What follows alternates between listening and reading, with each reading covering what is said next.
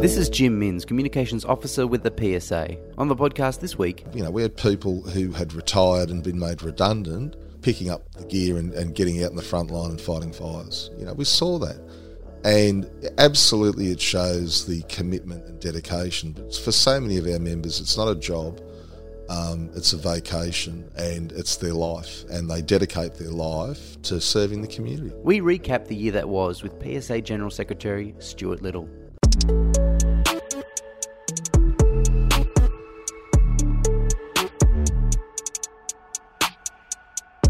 PSA CPSU New South Wales General Secretary Stuart Little sat down with PSA Campaigns and Communications Manager Marianne Ledich for the final podcast for 2020. On the agenda was a recap of all the challenges our members faced in the year that was, or as some would put it, the year they'd rather forget. Horrific bushfires, the worst the state had ever seen, a wage freeze backed by a shocking ruling in the Industrial Relations Commission, all on the back of a global pandemic that has asked more of public servants than ever before. It's been a wild, wild year, so let's recap the memorable moments one final time.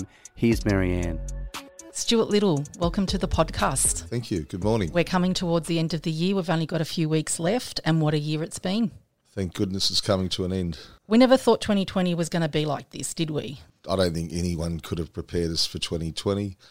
Um, the bushfires had such a huge effect um, upon New South Wales, upon regional New South Wales, upon our membership directly. Um, to then go from the bushfires straight into COVID was really, really challenging um, on so many ways because obviously it then basically the next challenge became salaries conditions for our members. Um, you know, I, I was concerned early on that the government would try to use the bushfires as a means to attack our salaries. We've never accepted that 2.5% is a good outcome. We've just said it's um, a fair outcome in terms of inflation. But what it doesn't account for is efficiency and um, you know the value of work. And, and, and the biggest issue we've got going forward is to try to fight to get that back into the industrial relations commission. But unfortunately when you look at you know where where that's going where the commission's going it just seems that's been captured by the government. Um, there's no doubt that that 0.3% decision was diabolical in, in every respect of the word. To to pluck out one figure quoted by Dr. Charlton to say, oh, well, that's what you you, you asked for 0.3. It's rubbish. We asked for 2.5 uh, to be handed down, which was the policy and had been the policy for um, the past decade. Um, it was told that it was guaranteed when it was brought in. They said it was guaranteed, and it's a huge, huge concern um, because, you know, obviously we, we need to have a fair, impartial, um, independent umpire. We have done all the jobs that the nurses do within our four walls the police, the fire brigade, and everything else. When we put our uniform on, we demand respect when we go into those jails. What we also expect is that our government will respect us, and this government hasn't. The 0.3% is an insult, it is nothing to us for what we've been through. It will go down in history as such an incredible time for our membership. The one thing that our membership has done, it's literally kept the state running.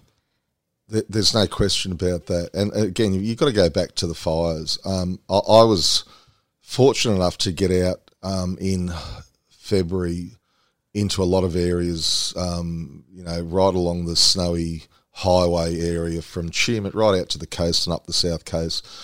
And to see the not just the devastation, but to see um, exhausted members in all of those locations, our members in the rural fire service, um, you know, spectacular job that they dealt with conditions that, you know, for some of them they'd never seen them. Um, and our members, obviously, in national parks, um, you know, who, who like like the RFS. I mean, those guys saved so much property. They saved lives. Uh, if you look at the scale of those fires, I mean, it's just a testament to you know their professionalism and, and obviously our members in Forestry Corporation. And you can't ignore the role that Fire uh, and Rescue New South Wales, our, our cousins, play. Obviously, you know they they get stuck in, and, and all emergency services, police, paramedics, but huge, vast amounts of the state, ten percent of the national parks estate, I think, or ten percent of the you know the vegetation, vegetative part of the state gone. You know, 90% of the Blue Mountains gone. You, you can't overstate the devastation um, that, that took place. But, you know, our members responded to it. And, and what it highlighted, obviously, was the deficiency of the government because, you know, going into the fire season, one job in five in the rural fire service was vacant. One job in five, disgraceful. Um, we had uh, extremely experienced officers, um, one in particular who I won't name, but was made redundant, then asked to come back in and work as um, the incident controller. Um, just disgraceful. You know, if that was a police officer, um, that would never happen. You know, if they said to a police officer, "Well, you, are redundant, you lost your job," oh, but look, we've got a crime wave coming. would you mind coming in? And by the way, we're not going to pay you. Um, that was what happened to this officer, and obviously came back in because he cared for his community and did an outstanding job. So you know, you had this ridiculous situation of one job in five left vacant national parks, they, they cut a third, one third of their firefighting capacity. These are some of the best um, remote area firefighters in the world. You know, people who get winched in on choppers in, in isolated areas with a drip torch and they put in strategic backburns, um, putting themselves at harm's way. But they do an astonishing job, and we lost one third of that capacity by this government. As we go to air this morning, total fire bans are in place. We've got to keep reminding ourselves that catastrophic is off the conventional scale. This fire has been so intense.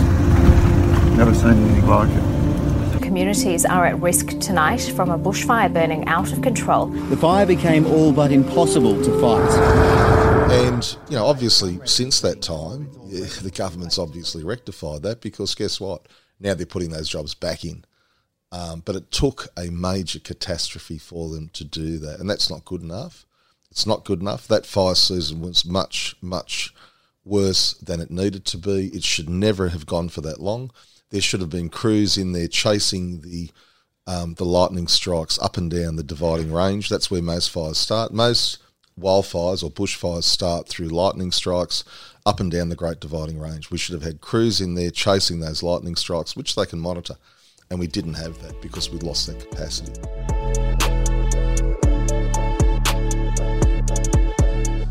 To then go into COVID, and obviously our members at the Ministry of Health, to start with, with the Ruby Princess fiasco, uh, obviously issues arose there. Um, but I think you'd be a very harsh critic not to highlight the magnificent work that our members at the Ministry have, have done. But obviously led by Dr. Kerry Chant, who should go down as the Australian of the Year, the Australian of the Century, really. They've done a magnificent job. And, you know, our health system has not been overrun by COVID. Our schools have not been overrun. Um, you know, our, our health system, our, our community, because really they had the gold standard when it come to – um, you know, how they um, manage that. And they train for that. They train. The epidemiologists there train to deal with a pandemic situation. And, you know, I'm sure other states um, could learn a lot from, from the uh, preparation and training that they've put in. And on a day when the shutters well and truly came down, the government also banned non essential travel. Shops and work about the only destinations left. Our members in the prisons, um, likewise, you know, we were faced with a very dire situation. I remember speaking to the commissioner on a Sunday night and basically saying, look, you know, we have to stop visits, and you know, um, our members are probably going to take matters into their own hand. If, and really, we need to work in a collaborative way because if COVID gets into the jails, as we've seen overseas, particularly, um, you know, some of the American situations were, were just um, devastating. You had 100% infection rates in, in certain US jails. And that would have a, massive impact on the prisoner population. But obviously, from our point of view, the, the our members, the officers, are the people that we're concerned about. The work that they did in a collaborative way, they set up a command post. We had really, I mean, unprecedented cooperation. Um, there was. I mean, you know, we would often speak to the commissioner and the minister's office. Um, you have to say they worked really, really well with a great outcome.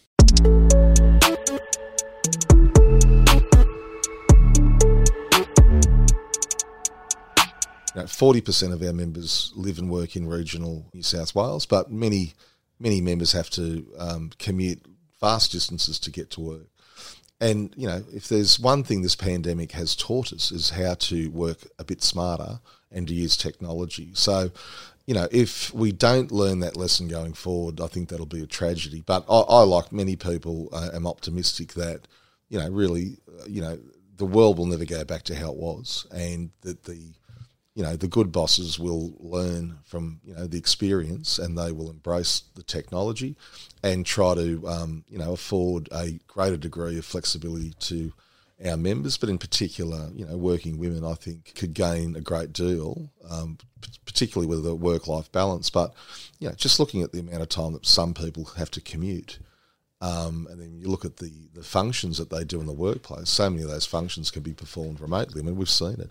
Child protection, I think, is another area where um, you know all of our members work remotely. You know, child protection, front line. Um, you know, very, very, um, very difficult job the biggest issue, I suppose, that we faced there was was trying to get some measure of care and resilience um, in, in respect to mental health, like we've done elsewhere across that portfolio. I mean, we've, we've implemented some pretty good mental health strategies into um, correction, corrective services, into youth justice.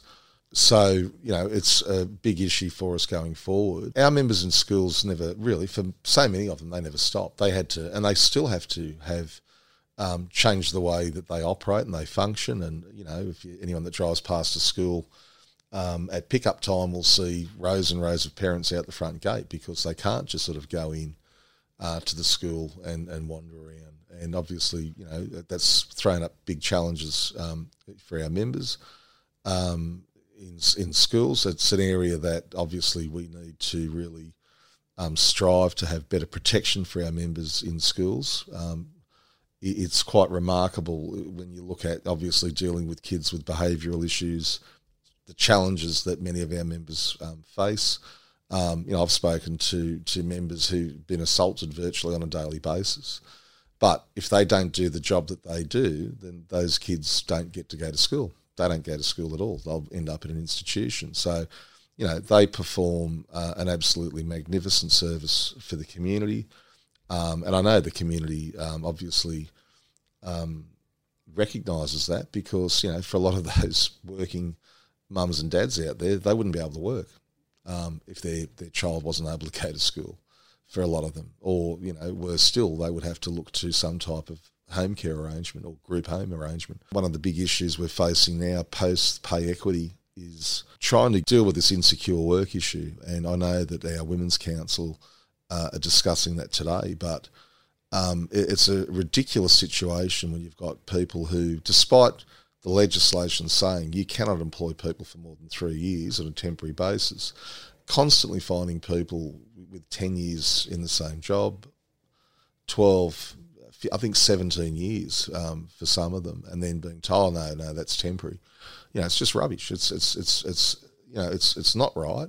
It just means that you, the department haven't bothered to put procedures in place um, to manage their workforce. It's a ridiculous proposition, and those jobs should be permanent and ongoing. The one thing this is shown is that the public service is effective. You talk to members every week, you yep. go see members. What are they saying to you? Oh, every day we had, um, uh, you know, so many members, um, and I'm minded of a discussion I had with one member from the Ministry of Health who could have worked from home, but chose not to work from home, chose no, I'm going to be in there at St Leonard's. I want to support the team who are in there, senior management. Um, you know, this is back in March, April, when when you know, right, at, I suppose in New South Wales, particularly Sydney, when we're right at the height of the pandemic emergency, and yeah, you looked at that dedication, and it's inspiring to see that because they don't want to let their mates down. You've seen the same thing in schools, you've seen it in prisons, you've seen it in child protection. Um, you know, you've seen it in Service New South Wales. They're not going to, you know, shirk it and let, leave it to their mates to pick up the work. They'll pick up and run with the ball. We've seen that right across, you know, the areas that our members work in. You know, likewise in the fires, um, you know, we had people who had retired and been made redundant picking up the gear and, and getting out in the front line and fighting fires. You know, we saw that. And absolutely, it shows the commitment and dedication. But for so many of our members, it's not a job um, it's a vacation and it's their life, and they dedicate their life to serving the community. Our members are the champions of the state. Without doubt, they are the champions Absolutely. And we want to wish everyone a really happy and safe Christmas and New Year. And is there something that you would like to say to them? Uh, I'd just like to say Merry Christmas. Thank you for your dedication and hard work. Thank you for being members of the PSA and supporting, helping us support your workmates. And have a great Christmas. Stay safe. And fingers crossed for a fantastic 2021.